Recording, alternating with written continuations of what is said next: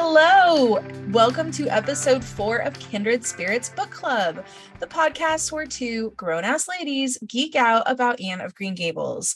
I'm Kelly Gerner, and I'm joined by my co host and kindred spirit, Reagan Duffy. Hello!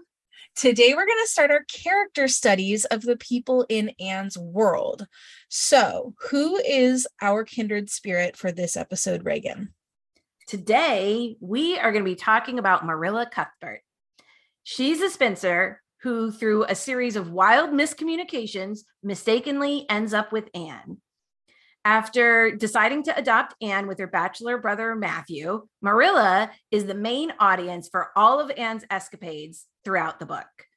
She's a bit of a reader stand in, and often we, the reader, experience Anne's scrapes as they are told to Marilla by Anne rather than witnessing them firsthand. So Marilla's reactions to Anne's stories are how we best get to see Marilla's growth and development throughout this book. And aside from Anne, she's the character we come to know the best. She has this beautiful character arc of moving from duty and responsibility to joy and love. For our quote of the episode, why don't we start with a quote about Marilla as we dive into our in depth exploration of her? When the book begins, who is Marilla? So here's what we see from Mrs. Rachel's point of view in the first chapter. Marilla was a tall, thin woman with angles and without curves. Her dark hair showed some gray streaks and was always twisted up in a hard little knot behind with two wire hairpins stuck aggressively through it. She looked like a woman of narrow experience and rigid conscience, which she was. But there was a saving something about her mouth, which, if it had been ever so slightly developed, might have been considered indicative of a sense of humor. Right away, we have this distinct picture of Marilla, and right away, we get this hint of this hidden sense of humor within her she doesn't look like the picture of motherhood, which we often associate with softness and curves and warmth. She looks foreboding, not welcoming in this portrait. And we also have a clear picture of her strong moral center that sometimes verges on rigidity. That leads us to our theme of this episode's story club and the theme of Marilla's character arc motherhood. We will be looking at how the experience of motherhood changes Marilla throughout this book. This is a great topic for Reagan to speak on, particularly as she is not only a mother to a young girl, but she also has many years of experience working in community mental health and in teaching parenting classes. I have been telling her to write a parenting book for years. Now, speaking just for myself, I don't have quite that much experience, but hey, being a dog mom is also a form of parenting. It is definitely a form of parenting. And, you know, I'll get back to you on that parenting book someday. You know what? Let's wait till my kid is an adult and I can see whether or not it actually whether worked. it worked. mm-hmm. When the story begins, Marilla is an old maid in her late 50s or early 60s, living on a farm with her brother Matthew. Marilla is brisk and practical. She is a no frills kind of lady. When she ends up with Anne by accident, her first reaction is in the practical. There's just no use for a girl at Green Gables.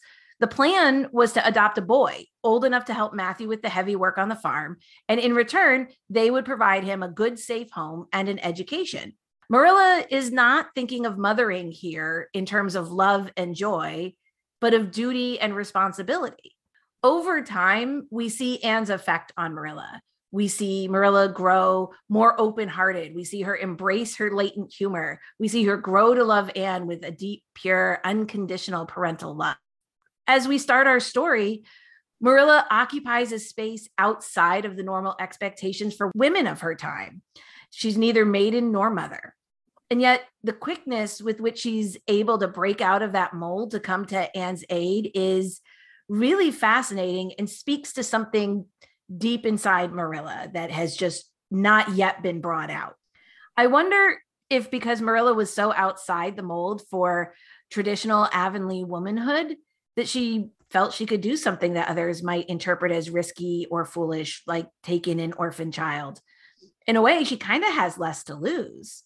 We do see Marilla start to change quite quickly once Anne is in her life. And the first place we see it is in the ride to Mrs. Spencer's, ostensibly to return Anne, and then the decision to not give Anne to Mrs. Blewett.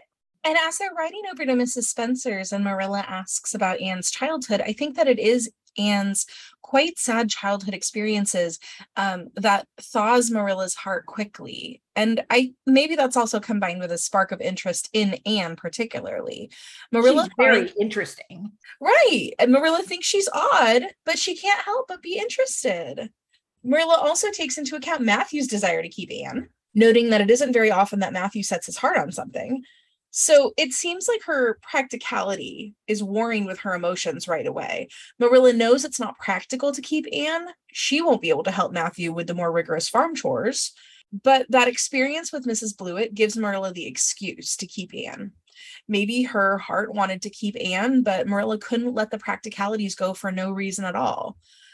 The prospect of sending Anne to the drudgery of Mrs. Blewett's house gives Marilla a ready excuse to keep Anne that neatly sidesteps what Marilla might have wanted. Marilla can turn keeping Anne into a responsibility and not just a selfish desire. And it's that word, responsibility, that's really at the core of Marilla's turnabout here. Marilla might not be in touch with all of her emotions, but she does understand duty, responsibility, and she understands what she owes to her community.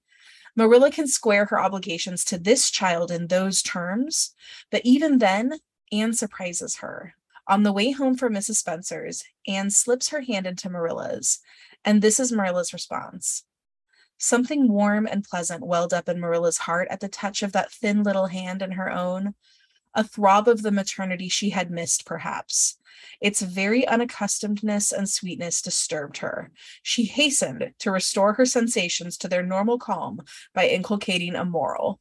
So already Marilla is starting to change. That little bit of joy is seeping into her sense of duty as she begins this journey into motherhood. But it's notable that she doesn't trust it. She doesn't trust those tender feelings. And she quickly pivots back to her job to impart a moral education to Anne.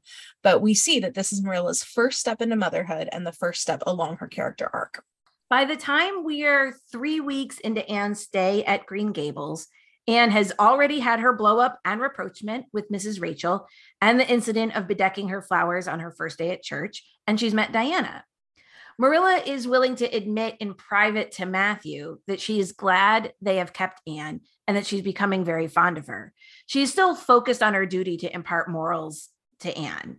The text even tells us outright Marilla was as fond of morals as the Duchess in Wonderland and was firmly convinced that one should be tacked on to every remark made to a child who was being brought up. That is a statement about the duty of parenting, if I ever heard one. And it's relatable. I can definitely think of lots of times I've had to catch myself from trying to make a lesson out of some story my daughter is telling me. And I have to make myself stay in the moment and remember that the lessons she's going to learn best are the ones that she pulls out of her experiences, not the ones that I tell her she's supposed to get from her experiences.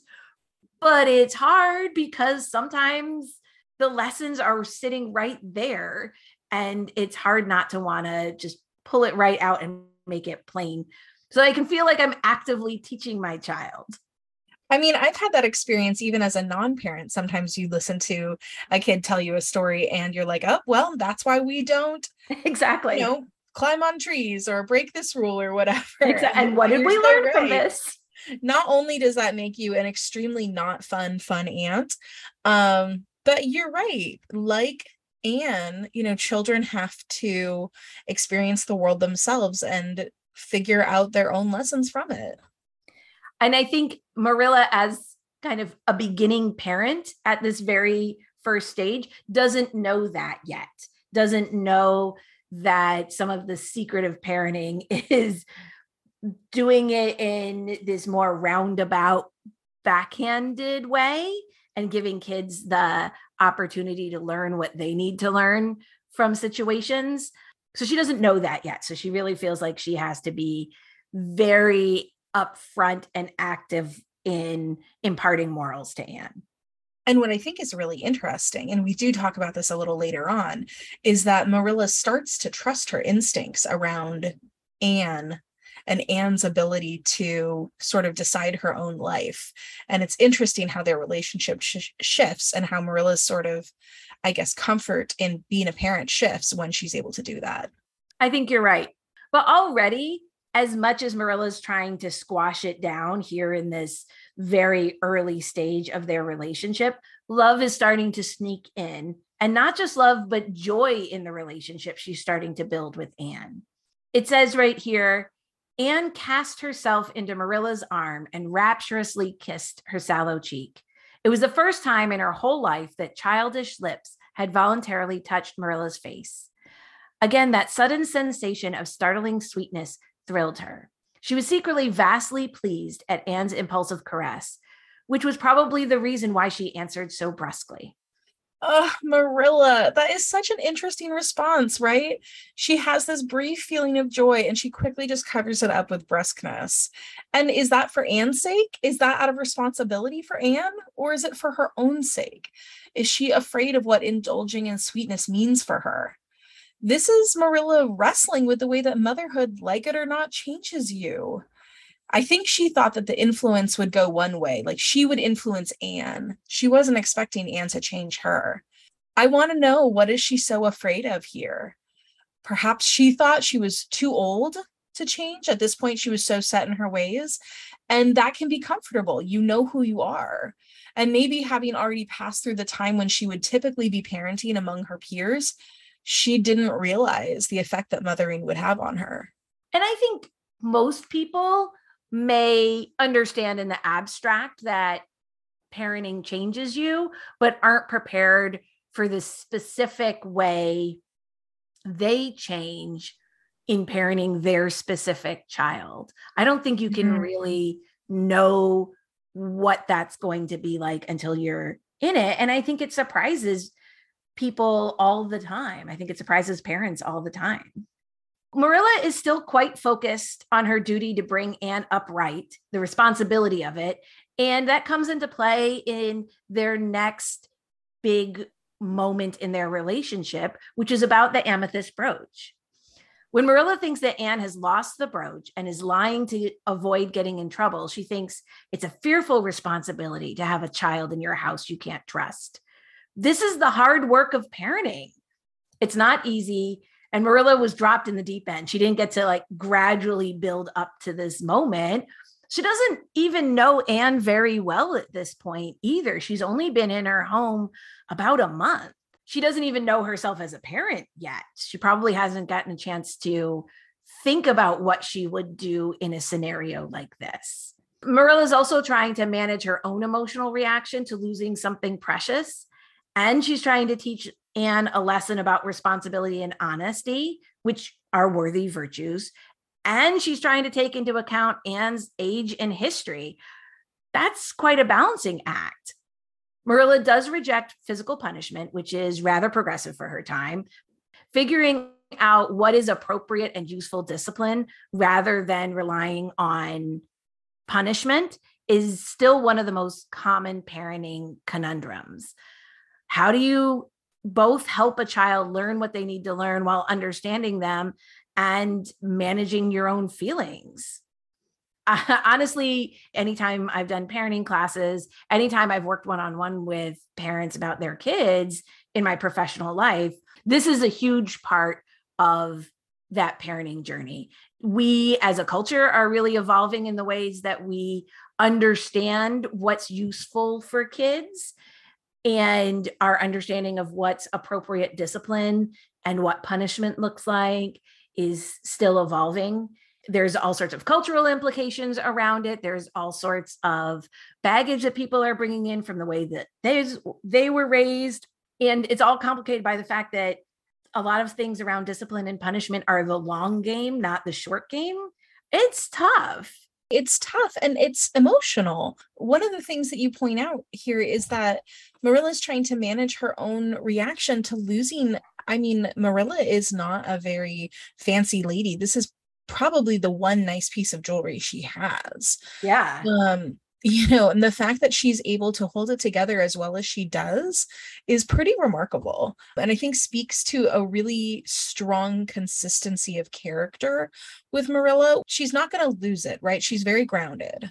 Yes. She's not parenting here out of anger. I mean, she's angry, but she's not parenting from the place of anger. She's not coming in yelling or raging at her. She's being very deliberate in the way that she is approaching this situation with Anne. She's being really thoughtful. And the thing that seems to weigh heaviest on Marilla, of course, she's sad about the loss, but the thing that seems to weigh heaviest is that Anne lied to her and mm-hmm. whether or not she can trust Anne. And that shows up so much in parenting situations where people will often talk about my child lied, and that feels like a betrayal when your child lies to you it's also a very standard part of childhood development. Uh, I could that's a whole that's a conversation for another day. Like children lying is developmentally appropriate. Just what they do. Just it is. They, lie. They lie like rugs. All of them. but I think that feeling of being betrayed by your child lying to you is something so common across parents across generations. Mm, mm-hmm. It feels personal. Yeah. And when the mistake has been uncovered and rectified regarding the amethyst brooch, Marilla owns her part. She asks her own forgiveness of Anne and tries to repair by sending her off to the picnic with a full basket of treats. Marilla doesn't know it here, but that's a part of parenting that, again, so many parents struggle with it's so hard for parents to apologize to their children, to admit when they've made a mistake. I think they often fear that admitting a mistake means their child will lose respect for them or they confuse respect for obedience. And as uncomfortable as it was for Marilla, she really nails this parenting moment. Good job, Marilla.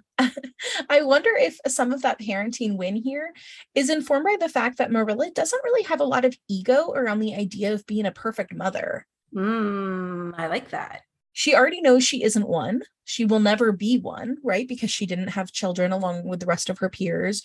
You know, she's not married, all of these things. So her response to this very challenging moment becomes an extension sort of of her natural humility and authenticity, her natural self, her natural reactions and I don't know how much she's worried about living up to some 19th century ideal of perfect motherhood. Yeah. And then I would also just say this is kind of an aside, but I am really grateful that I had a passage like this as an example of good parenting to reflect on in my own childhood. I'm not sure that I understood it in the context of what we might now call gentle parenting, but this section did teach me that just because adults were adults, they could still make mistakes and they still had to own up to their own faults. Which is making me wonder, Reagan, did you ever experience a situation like this as a kid? So I did. And it's funny because it tracks awfully closely with what happened here with Anne and Marilla. I was thinking about this. It may even have been that I was watching Anne of Green Gables, the mini series, at the time that this happened. Oh, that's so funny. So I probably was maybe actually relatively close to Anne's age, maybe 10 or 11. My mom had a workroom upstairs and we had this very small black and white TV. And she would, you know, sometimes watch TV while she was working on craft projects and whatnot up there. And I had been allowed to watch something up there alone that was different than everybody else was watching or what other people were doing, something that maybe my sister wasn't interested in. And there's part of me that thinks that it might have been watching Anne of Green Gables like again. What had happened was a day or two after that had happened, my mom had noticed that on her work surface, which was like an old unfinished door, it wasn't like a nice table or anything. Somebody had doodled on it in permanent marker and like written my mom's name, like in fancy curly Q lettering. And I had been up there alone. So she was like, You did this. I'm really upset. This is not your table. And I was like, I didn't. I didn't. And I had been caught lying in the past. But this time, Kelly, I really didn't do it. It was really a moment of my parents were extremely upset that I was lying, that I wasn't owning up to it. I remember there being just like my mom writing me a letter because of like how disappointed she was. And they were contemplating like not letting me go on like a Girl Scout event or something like that because I wasn't owning it. And you know what eventually I'm so sad for baby Reagan here. I'm so sad for baby Reagan not being believed in this moment. To be fair, I think they had caught me in some lies because again, yeah, but that was then. that was then. This moment, right? And I was feeling extremely betrayed, like Anne. I yes. was feeling extremely betrayed. Like, no, I didn't do this. And what happened was eventually my younger sister confessed. She mm. held out for a while, and I think mm. like when it came down to like they were actually going to take Girl Scouts away from me, she owned up, and it had been her who had doodled it. And so it was like they apologized to me. I do think that there was maybe a little bit of but also you've lied to us in the past so you can kind of see where we got this backhanded lesson I don't know, man. I don't know. That seems that's that all seems pretty harsh. But I'm mm-hmm. glad that like all is well that ends well, right? I'm yeah. glad your sister sort of confessed and your parents apologized to you. That's like really the I think the interesting takeaway from this passage as well with Marilla and Anne and just establishing trust between them. When yeah. someone does make a wrong move, they can admit it. Okay, but I actually I have to ask you about your your story. So yeah. your sister was doodling your mom's name yeah on her desk? Yeah, well, my was mom she like trying to like was this like sneaky? Was she thinking no. like her that her mom would think that she had doodled it herself? No, it was this old unfinished door that was like this counter work surface for her. And That's it was very covered, artsy, by the way. Yeah, yeah, it totally was. It was covered, I'm sure, with like hot glue gun burns and paint yeah. splatters and stuff like that. And I think she had been in there and maybe grabbed one of my mom's calligraphy pens and was didn't even think of it as something that she was doing wrong, but was like playing with see, mm-hmm. like I'm writing her name on it kind of fancy. Like I don't think she was in particular trying to be a graffiti artist. I don't know. I didn't ask because I was pretty mad at her. Yeah, understandably. Um, for letting me take the fall. So we didn't really discuss why what made you think of that but i also think it was that kind of if i, I was 10, need i think we need your sister as a future guest on this podcast to explain what was going through her mind i think you know if i was 10 or 11 then she was 7 or 8 so i'm sure it was just a moment of she really didn't think about it yeah, probably she not. kind of like, sure. That's so funny. I just thought she's doodling your mom's name. That's so random. I think that's what was weird because if she had doodled her own name, duh. Then we would have known. We would have known. known. oh man. I don't know whether she was maybe imitating my mom has extremely fancy handwriting, like imitating my mom's handwriting and like playing with it. I don't know. Okay, maybe she was practicing your mom's signature to sign on like a field trip form or something like that altogether possible. Wow. I will neither confirm nor deny that I ever forged my mom's signature on anything. Oh man. I I know for sure that I did, but in my in in defense of baby Kelly, it wasn't because she wouldn't have approved me to go on the field trip. She totally would have. I just was a mess and forgot to give her the paper.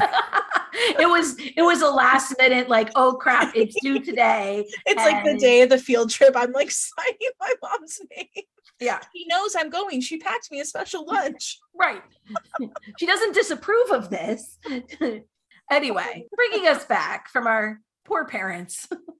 oh my gosh. Marilla's next several big parenting moments are notable as well.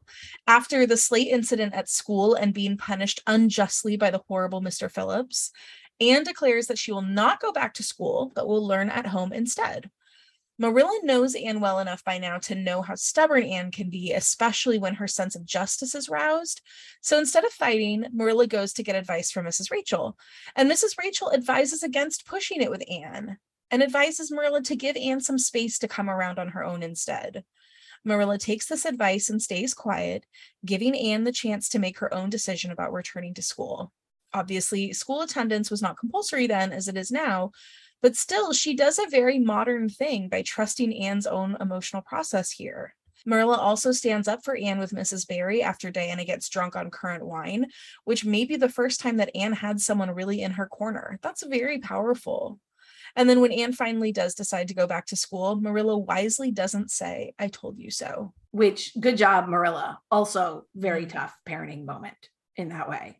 I think also these all are good examples of Marilla getting into figuring out what the responsibility of motherhood looks like in terms of parenting and specifically right these are all very practical things how to manage and not going to school what to do about Mrs. Barry, all of those kind of pieces. Those are things that Marilla can kind of concretely do for Anne, I think. And that's her learning to actively parent her, that it's not just about imparting morals, but how do you help your kid through some of these difficult moments? How when do you stand up for her? When do you give her space to work it out on her own? And how do you meet your kid where she is? I think that that moment with the amethyst brooch, especially, is kind of a turning point because after that, Marilla realizes that although she was afraid of having a child she couldn't trust in her house, she then realizes that Anne is a child she can trust. Yeah. And once that trust is established, Marilla can let Anne take the lead in some of these moments or Marilla doesn't feel as beholden to always doing maybe like the most morally upright thing in any given situation. You know, and instead of forcing Anne back to school for the sheer principle of it, she can say, you know what, Anne had a bad experience. She was embarrassed. This teacher behaved wrongly, and I'm going to let Anne come around in her own time, you know, which is pretty impressive that she's parenting not just from a place of Marilla's own relaxed moral standards, but also parenting specifically to the kind of person that Anne is. Yes, I agree. And again, I think that is one of the challenges that is common for most parents is learning to parent your child not from examples in a parenting book, not what your neighbor does with their child or your sister does with her child, but learning how to parent your child and who they are in that moment. We can see that even this early in her relationship with Anne, Marilla is not fully letting herself experience the joy of parenting. She keeps on smothering her laughter, I think, or hiding her affection with Anne with rules or lessons. And maybe it's because she thinks it's a distraction from the work of parenting. Maybe she fears she won't be able to do the hard things around discipline and boundaries if she gives into that joy. Maybe she doesn't know yet that joy is the reward you get for all of the hard work that it goes into raising kids doesn't you know it doesn't really tell us in the book so we can only sort of assume from from our lives. But i do think one of the struggles of parenting is trying to find that balance between doing the hard and the responsible parenting task and the joyful one. I know that's something that i've certainly struggled with. It would be great. It would be awesome to be the person who constantly brings joy to my daughter's face, to say yes to every ask, to protect her from ever experiencing any negative emotion. But I also have to do the hard things. I have to help her learn how to do things on her own, and I have to let her experience the hard consequences of her actions. I have to make sure she brushes her teeth, and I have to set limits. And I think Marilla is pretty good at doing the hard tasks, maybe because since she never saw herself as a mother up until this point. She doesn't have to feel crushed when Anne is angry at her. I think for a lot of parents, I know for me, that's part of what makes it hard is you know when your kid is really mad at you and your kid is angry at you that hurts but marilla has a much harder time with the softer moments it's like she fears that the softness will lead to no limits or boundaries at all and I don't know where that comes from for her or whether that's coming from the way that she's managed to get through this world by tamping down the softness and focusing on what has to happen.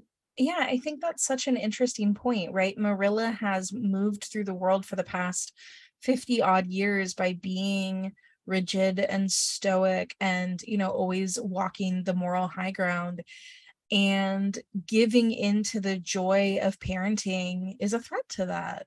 Yeah. I wonder even if at the time whether that was really discussed, the joy of parenting. Oh, I'm sure it wasn't, right? I mean, people were pretty much just having kids that way that have extra help on the farm. well, I think also that maybe joy is was seen as extra, right? That was that was a that was like a bonus but it wasn't necessarily one you were planning on. That's not why you became a parent. Joy is like a special occasion emotion. It's like for oh. holidays only. Yeah. Holidays and church picnics. Holidays and church picnics. Like ice cream. Yep. So, all of these experiences in Anne's first year at Green Gables help Marilla grow into the role of Anne's mother. There are lots of references during this first half of the book that Marilla is hiding a smile at Anne's antics or having to go outside to laugh where Anne can't see her. Marilla still feels the responsibility of parenting, of helping Anne become more serious and steady, of providing stability and a grounding force to Anne. And it's giving Anne room to realize that she can make mistakes and grow from them, and she will always have a home at Green Gables. Exactly a year from when Anne comes to Green Gables, there's a small scene in which Anne is studying in her room, and we get the lovely passage we talked about last episode, reflecting on how Anne's presence has infused Green Gables. We also get a little conversation between Anne and Marilla. It's clear that Anne has become helpful to Marilla during her sporadic headaches, and when Anne asks Marilla if she's sorry she kept Anne, Marilla tells us this. No, I can't say I'm sorry, said Marilla, who sometimes wondered how she could have lived before Anne came to Green Gables. No, not exactly sorry. She can't bring herself yet to tell Anne more than that, but the reader knows that Anne has changed her, opened her. Doesn't that exchange make you laugh a little bit? The vast difference between what Marilla can bring herself to tell Anne, not exactly sorry. Not exactly and, sorry. And the depth of the emotion that she's experiencing, she can't imagine how she lived before Anne came to Green Gables? I mean, it does, it is funny in that, you know, wonderfully like bittersweet L.M. Montgomery way, but it also kind of makes me want to cry. A little. of all people, Anne is the kind of person who can receive that sentiment. Absolutely. Right? Mm-hmm. Some people might be uncomfortable, but Anne would have received it in exactly the spirit in which it was intended. And I mean, Marilla does get there with Anne, but it's amazing that Marilla is at, at this point in the book, Marilla knows that Anne has changed her life and has changed her irrevocably. And she's just kind of just chuffing Anne on the shoulder, being like, So glad you're here, kid. yep, yep, that's all good. And I think it's interesting. It says she sometimes wondered how she could have lived before Anne came to Green Gables. And I think that's very much the way, and again, I'm speaking of my journey in parent in motherhood, which is not it's not everybody's journey, but it's hard, it can be hard to remember the time before your child. You know that it yeah. happened, but it just feels like a different era. Mm-hmm. It's not even that you're in a different chapter of a book, but you're on a different bookshelf. And all those other books that came that were part of your life before that are still there. It just feels like it's been a really long time since you read them. Well, as Marilla experiences becoming a mother, becoming a parent, just it sort of reorganizes the molecules that make you you. Mm. They become centered around a completely different set of priorities. I think that's a really great way of phrasing it. Motherhood as this reorientation. It yeah. doesn't mean that you're not who you were before, but it does reorient you in a profound way. And Marilla gets to experience that. Shortly after this exchange comes the moment when Anne breaks her ankle walking the ridgepole on a dare.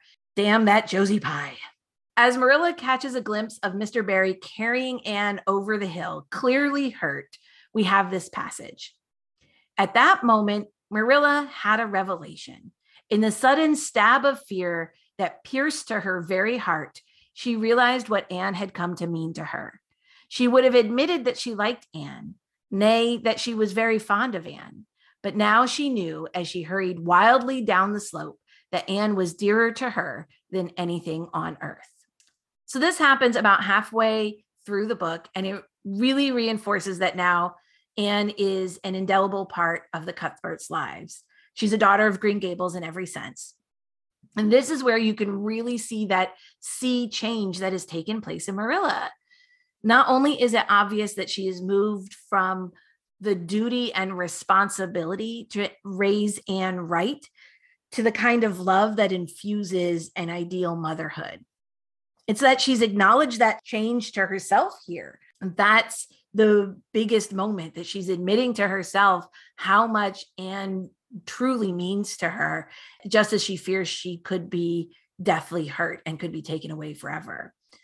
So maybe this, this is that moment where she tips over from having duty and responsibility warring against love and joy into letting herself experience it as more of a balance that loving Anne makes her a better parent, not a weaker one. So this also coincides with, or let me rephrase that. I don't think it so much coincides with, I think this kick starts Marilla starting to ease up on her restrictions of Anne. After Matthew gets her the brown dress with puff sleeves, Marilla starts making Anne's dresses more fashionably. Marilla has a moment walking home in the spring that is practically poetic as she admires the natural beauty on display, subtly showing how Anne's reverence for beauty is affecting Marilla. Marilla allows Anne a bit more freedom. She lets her go to Miss Josephine's for several days and openly tells Anne that she was lonesome the four days that she was gone. Slowly, Marilla's reserve is being eased away by Anne's enthusiasms and joy. Marilla's letting herself experience more joy in Anne's company now, instead of always feeling like she has to be teaching her a lesson or reining her in. The second half of the book is also when we get to see how the duty and responsibility Marilla feels in motherhood shift from moral education to more practical and concrete actions. As Anne's intelligence and academic abilities bloom in Miss Stacy's classroom, and Anne gets new educational opportunities, Marilla feels far more comfortable displaying her love for Anne by paying for her education and encouraging her studies. This is both a joy and a responsibility for her. So it sort of hits that sweet spot she can show her love for Anne with these tangible experiences. That feels easy to do in a way that saying, I love you is never going to be for Marilla. Even showing her love for Anne by bringing her lots of pretty dresses to wear at Queen's is an easier way for Marilla to demonstrate her love than saying, I love you. Reagan, I really love the point you made about you know, Marilla has this defining moment where she sees Anne injured from her fall on the ridgepole. And all of a sudden, everything that she thought about motherhood, that she was just trying so hard to hang on to, right? Motherhood is a duty, motherhood yeah. is an obligation, motherhood is about inculcating a moral. All of that just flew right out of the window because there was her greatest love experiencing pain and she experienced the fear of losing someone you love so deeply. It's not that the pendulum swung wildly from duty and obligation to love and joy, but this is where that Marilla realizes that this is a force that isn't going to be stopped. Mm. She can't mm. fight it anymore. She's been trying to have duty and obligation win out. She's been trying to maybe find a balance. But at this point, I think she's starting to realize I just have to give myself over to loving this child. There's nothing left to do. I think you're right. And I think what maybe she's starting to realize is that these are not opposing forces. Right, they're not. They work together in concert, and that actually duty and responsibility are better when they're mixed with love and joy truly loving someone means doing your duty by them means being responsible toward them means protecting them means healing them means making sure that they get everything they need whether it's the appropriate education for their skills and abilities or whether it is pretty dresses to wear in class because you know that's going to bring them happiness mm-hmm. in the second half of the book you start to see more of Marilla's reactions and internal thoughts use yeah. the word love you get this powerful passage as Marilla watches Anne dreaming by the fire, two and a half years since Anne came to Green Gables. The lesson of a love that should display itself easily in spoken word and open look was one Marilla could never learn.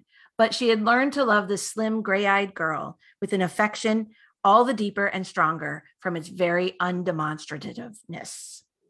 It's from this point on you start really seeing how much Marilla is couching it in as love to herself, not responsibility, yeah. not obligation, not even amusement, not even fondness, but feeling more comfortable using the word love when she's letting herself think about this internally absolutely she kind of had all of these euphemisms for the affection she felt for anne but by this point in the book she knows and the reader knows um, that this is love this is true maternal love. It's really really precious to see.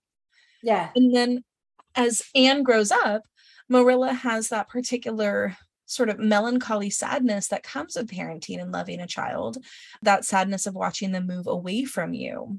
The book tells us that the child she had learned to love had vanished somehow, and here was this tall, serious eyed girl of 15 with the thoughtful brows and the proudly poised little head in her place.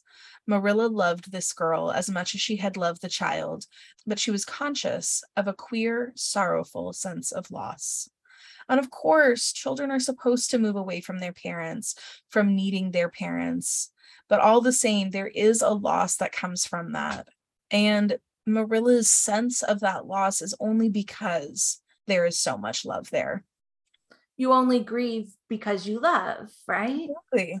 And I do think it is, it's one of those powerful contradictions of motherhood that you throw yourself in so thoroughly to loving some someone that needs you so much and yet every milestone along the way is one in which they move a little bit further from you and they're supposed to and right those all those milestones are the signs you're doing a good job yeah right those milestones of them moving away that's all telling you you know great job mama you you're raising a great kid yeah but at the same time you lose a little bit. I remember mm-hmm. having that feeling. This is so silly when I think about it. Of course, now, like now she's almost 10 and I can look back being like, that was that was so silly. But when she was a baby, Alice had Alice got her teeth kind of late. I mean, I think I compared to a lot of babies, not extraordinarily late, but late-ish. And when she finally started getting her first tooth, maybe kind of close to her first birthday, I remember being like, Yay, she's not going to be toothless forever. And also, like, oh, but I love her smile exactly the way it is right now. And if she gets all her teeth, will I still love this like her smile as much when it's not this like gummy little baby smile? And of oh course I do. Of course I do. Of course I love each new step. But, you know, each new iteration of her leaves behind a little bit of the last iteration that I loved so much. Yeah, and there's kind of that like wistful connection to like the kid she used to be. Yeah. yeah. Reagan, you're not going to miss the braces stage quite as much when that's over. Definitely not. Uh, cannot cannot wait cannot wait but i that is not in the near enough future for us so anyway we I, we're moving now into the final segment of Marilla's character arc. And this is really going to come with the death of Matthew. So, just as Marilla and Anne are celebrating Anne's successes at Queen's and preparing for her to attend Redmond in the fall, Matthew's death changes everything that they've planned. All of a sudden, you can see how deeply Marilla has changed, so much so that she's essentially come full circle. First, we get to hear Marilla tell Anne, I love you as dear as if you were my own flesh and blood, and you've been my joy and comfort ever since you came to Green Gables. These words from someone who, you know, half a book ago was saying, Oh, I'm I'm I'm glad you're here. Nope, I'm not sorry we didn't send you back. nope, not sorry. Not sorry.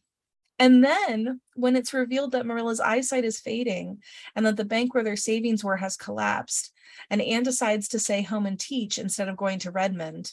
Marilla is initially against this, but the fact that she's eventually able to accept Anne's help speaks volume about how motherhood has changed her. She says to Anne, You blessed girl, I feel as if you've given me new life. I guess I ought to stick out and make you go to college. That's that old sense of duty and responsibility creeping in, right? Yep. She goes on and says, But I know I can't, so I ain't gonna try. I'll make it up to you, though, Anne. That sense of responsibility is still there as it should be, but now it's tempered with love and the joy that comes in a beautiful complementary relationship with your child, where you can both work together toward the family's mutual benefit. And at the end, we even hear from Mrs. Rachel Lynde, who now her depiction of Marilla has changed somewhat. And she now says, Marilla Cuthbert has got mellow. That's what. Doesn't that say something significant oh, about oh, yes. how Marilla has changed on this journey? Certainly, nobody would describe the Marilla from the first several chapters as mellow. No, not not even a little bit. I love what you say there about how Marilla and Anne can have a complementary relationship and share in the family's mutual benefit. Because I think that's the beautiful thing about the parenting journey is while a parent and child are never going to be equal, I think as children grow up and become adults and they have that opportunity to joyfully help their parents and yeah. to offer to their parents some of that same responsibility that their parents felt towards them. I love that. I think that's a beautiful moment. I don't know about you. Did you ever have this experience? The first time I bought my mom lunch, I was going to say the exact same thing. The first time I took my dad out for dinner. Yes. Mm-hmm. Yes. Like, no, I got this. I got this. I I get paid now. I can pay this. Don't worry about it, dad. It yeah. felt like this evolution of our relationship not again not ever exactly equals but now we're both adults together. Mm-hmm. and it feels nice when your parent can lean on you a little bit just like you know that you can lean on them a little bit but you can also stand on your own two feet. And i think that that's the lovely payoff for all of the hard work that can go into parenting yeah, and I'm glad that Anne and Marilla get to share that with each other. Motherhood is going to change anyone who experiences it. Mm-hmm. It's a profound experience. Of course, it's going to have a profound effect on you. And Marilla, who is surprised by motherhood, was not anticipating this kind of change at this later stage in her life. At first, she distrusts it. Marilla tells the reader that her love made her afraid of being unduly indulgent indeed. She had an uneasy feeling that it was sinful to set one's heart so intensely on any human creature as she had set hers on Anne. And perhaps she performed a sort of unconscious penance for this by being stricter and more critical than if the girl had been less dear to her. But the journey to motherhood that she takes on this book by not just loving Anne, but allowing herself to enjoy Anne opens her world in so many ways that she realizes that the vulnerability of loving Anne doesn't take away from her duty and responsibility, it just enhances it. This quote about Marilla's uneasiness with love is such a telling character trait for her. And it really explains so much about why there's such a contradiction between what Marilla says to Anne how Marilla acts to Anne and how she really feels about Anne. Marilla almost seems to hide her vulnerability behind that strong puritanical idea that to enjoy oneself or to delight in earthly things is a sin. And that kind of strength of feeling should be reserved for God. It comes out in so many ways for Marilla, from the way she keeps her home so simple and unornamented to the fact that fashionable clothes are such a sign of vanity for her to her lack of interest in town gossip. But even though she couches her disapproval in the language of religion, I think it speaks to that vulnerability that comes from loving someone or something. And parenthood is one of the most vulnerable states of being. So, this really makes me think about how Marilla's Presbyterian faith and her devotion to God. It comes before anything else for her. And she almost seems to use it to keep the world at arm's length. She expresses these sentiments sort of like, well, if it's God's will, who are we to question him whenever she's faced with a tough moment? I was curious about this. So let's take a little detour down the birch path and talk about Marilla and her faith. As we discussed Marilla in preparation for this episode, Reagan and I kept noticing how Marilla's strong Presbyterian faith grounded her character. And since neither of us are Presbyterians, and especially not late 19th or early 20th century Canadian Presbyterians, we wanted to learn more about Marilla's core belief system. Maud herself was an active Presbyterian, she taught Sunday school. She played the organ and directed the church choir. She married a Presbyterian minister and was essentially a real life Mrs. Allan. Like Maud herself, uh, her characters are mostly Presbyterians, and church activities play a significant role in all of her books, and Anne of Green Gables is no exception. Presbyterianism is a branch of Christianity.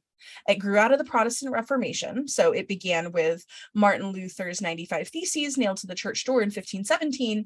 And as Luther's disagreements with the doctrine of the Catholic Church gained traction throughout Europe, many other philosophers and theologians also weighed in, among them John Calvin. Ooh, this is a quick flashback to my morals and ethics class, sophomore little- year of college. AP Euro history for me. Yeah. Nice, nice. Presbyterianism is essentially an offshoot of Calvinism, particularly as traced through the Scottish Calvinists. Knowing what we know about Maud herself and the Scottish diaspora in maritime Canada, it's likely that the kind of Presbyterianism that Maud practiced would have been directly related to Scottish Calvinism. And then similarly, of course, we know that Marilla and Matthew are of Scottish descent. So you noted earlier that Marilla's attitude toward earthly things is almost puritanical.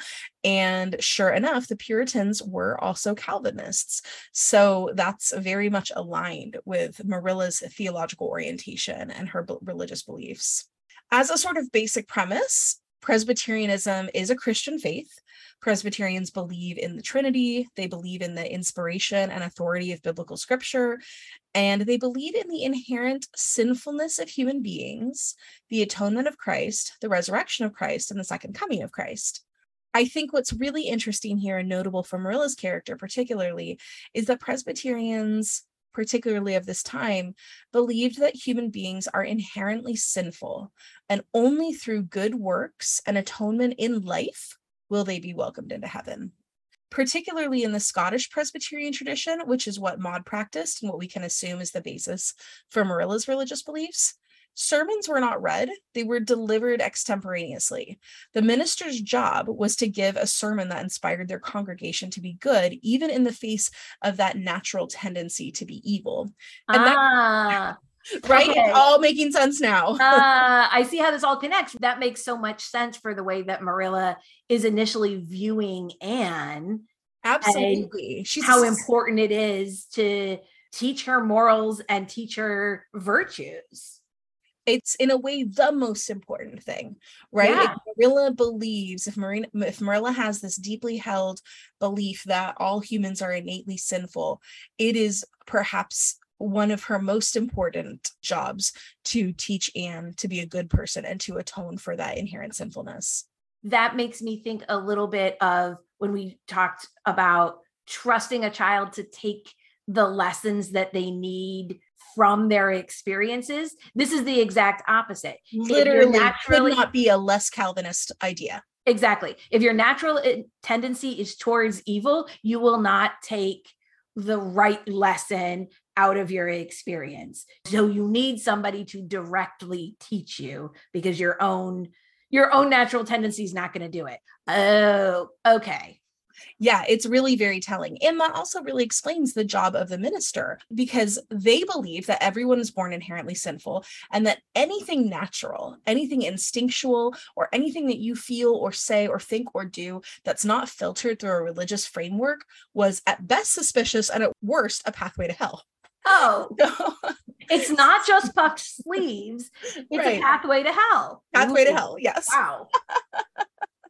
so the minister, the congregants, the church elders called the presbytery, their job was to inspire people to think of their religious faith first and to frame their worldly experiences within biblical morality. And that's the only way they had to even have a hope of saving people. And I think it's also interesting to think of Anne of Green Gables, not the person, but the book, in that same context. While ministers were charged with inspiring goodness in their congregants, ministers' wives, like Maud, were often charged with inspiring goodness in the children. Maud herself would have been very familiar with Presbyterian morality stories, in which a wicked young boy or girl sees the error of their ways and is saved and redeemed by their faith we can see Anne of Green Gables, I think, as a kind of spin off of those stories, in which this wild girl who is so connected to the natural world around her becomes an elegant young lady and a credit to the community through the civilizing influences of rigid, moral Calvinist Marilla. Ah, so this is how Marilla was approaching Anne.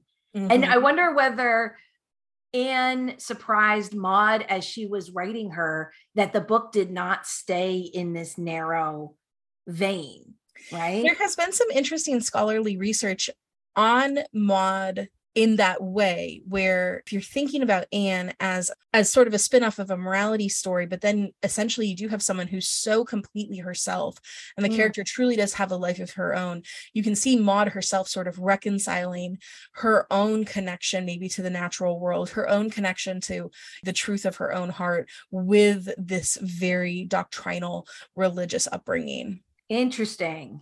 Yeah.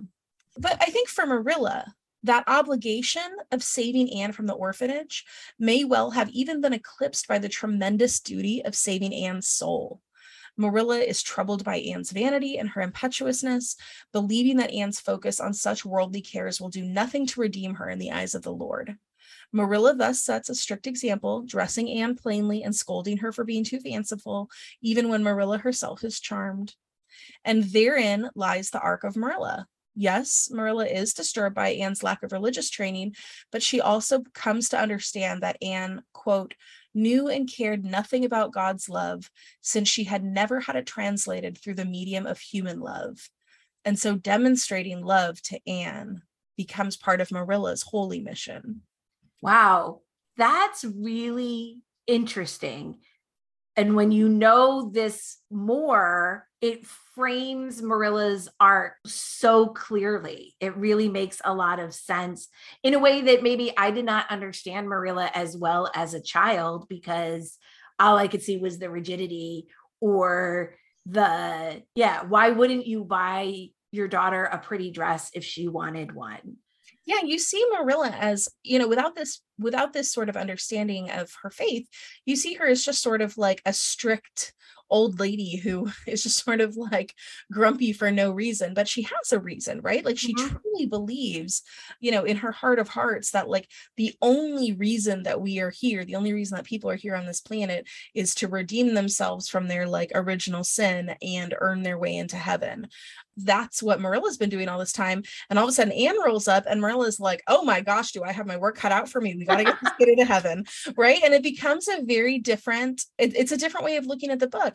And like I said, there there have been very interesting scholarly articles published and books written about how Anne and Marilla sort of are allegories for sort of different types of religious expression, right? Marilla being the very strict, upright Calvinist, and Anne being a sort of a romantic, natural of the world, sort of like an inspired by a Thoreau type, and how those two things sort of intersect, where there's overlap and where there's tension. How fascinating! How it fascinating. is, yeah. This I, I I just love how many levels this book works on, right? Really well let's put on our puffiest puffed sleeve dresses and talk for a quick moment about our favorite Marilla moments in Anne of Green Gables. Kelly, okay. what you got? I'm going to jump right in and say for me, it's Marilla's sense of humor, which I know may feel like a little bit of a stretch but she tries so hard to be this solemn, upright woman, but sometimes Anne just gets the better of her. And those are always my favorite Marilla moments. As we've talked about, you do see these early signs of this. She's got a little hidden smile here and there, but there is a great moment when Anne, totally besotted with her new bosom friend Diana, starts kind of out of nowhere, by the way, starts weeping inconsolably over the realization that someday Diana will be married and will leave her. This is so funny to me, but also like I totally get it. Kids are like this. They'll just like get something in their head, they'll work themselves up into this massive tragedy, and before you know it, they're having an absolute like knockdown sob fest on the couch, and you're just sitting there like, I'm sorry, what just happened? and so the, the book tells us that Marilla turned away quickly to hide her twitching face, but it was no use. She collapsed on the nearest chair and burst into such a hearty and unusual peal of laughter that Matthew, crossing the yard outside, halted in amazement. When had he heard Marilla laugh like that before? That's a great moment. Yeah. and for me, it's similar. I do love watching Marilla and Anne's relationship grow throughout the book. It's so satisfying And one of my favorite things about Marilla is how she's kind of a sarcastic foil to Anne's fanciful ramblings, especially earlier on. Mm-hmm. Anne can spend pages and pages and pages going on about her imaginings and using all of her purple prose and the girls' gossip from the schoolhouse.